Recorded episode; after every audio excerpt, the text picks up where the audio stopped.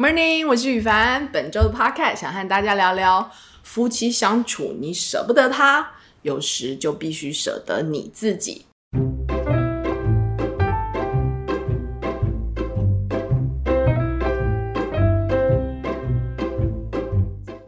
David 跟别人的梦想不太一样。我跟孩子很确定，David 的梦想是当流浪汉，就是 hobo。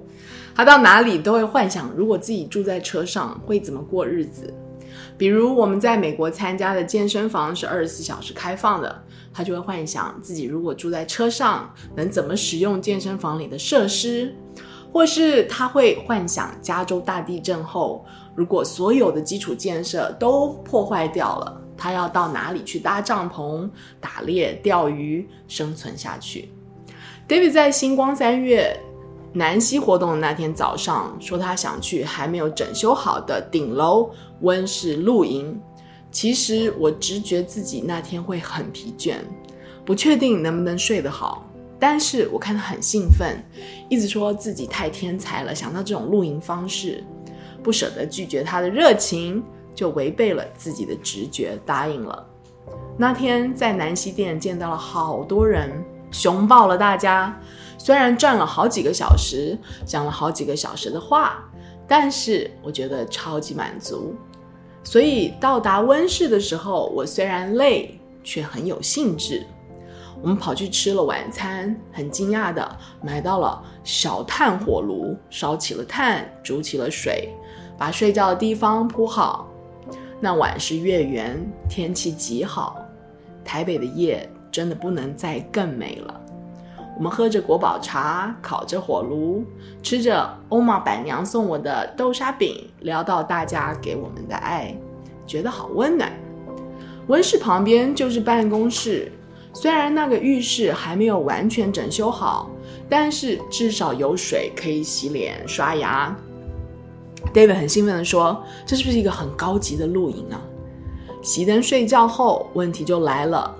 刚刚跟着我们上电梯的蚊子应该是跟进了温室，但是温室里的灯还没有装好，我们抓不到它。我倒还好，穿着帽 T，包着头，听不见蚊子的声音。David 只要真奶一喝多，蚊子就很爱找他。最后我们只好撤退到办公室，没想到蚊子跟进来了。折腾了老半天，终于开着大灯把它打死了。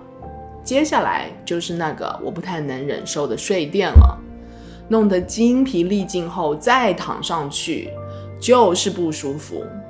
最后只好把两个一起用厚厚的睡袋再铺一层，用另外一个睡袋去当被子，我们这才慢慢辛苦地睡去。醒来以后，我虽然在 David 面前很委屈，因为这样他就会特别宠我，但是我心里明白得很，当初我该做的是肯定自己的直觉。那天是我不忍心拒绝他，才会有后面的疲累。所以虽然很疲倦，我们还是带着爸妈去爬了一小段虎山，尽情的享受一下难得的阳光。星期日的下午，我们手牵手的一起睡了一个又饱又过瘾的午觉。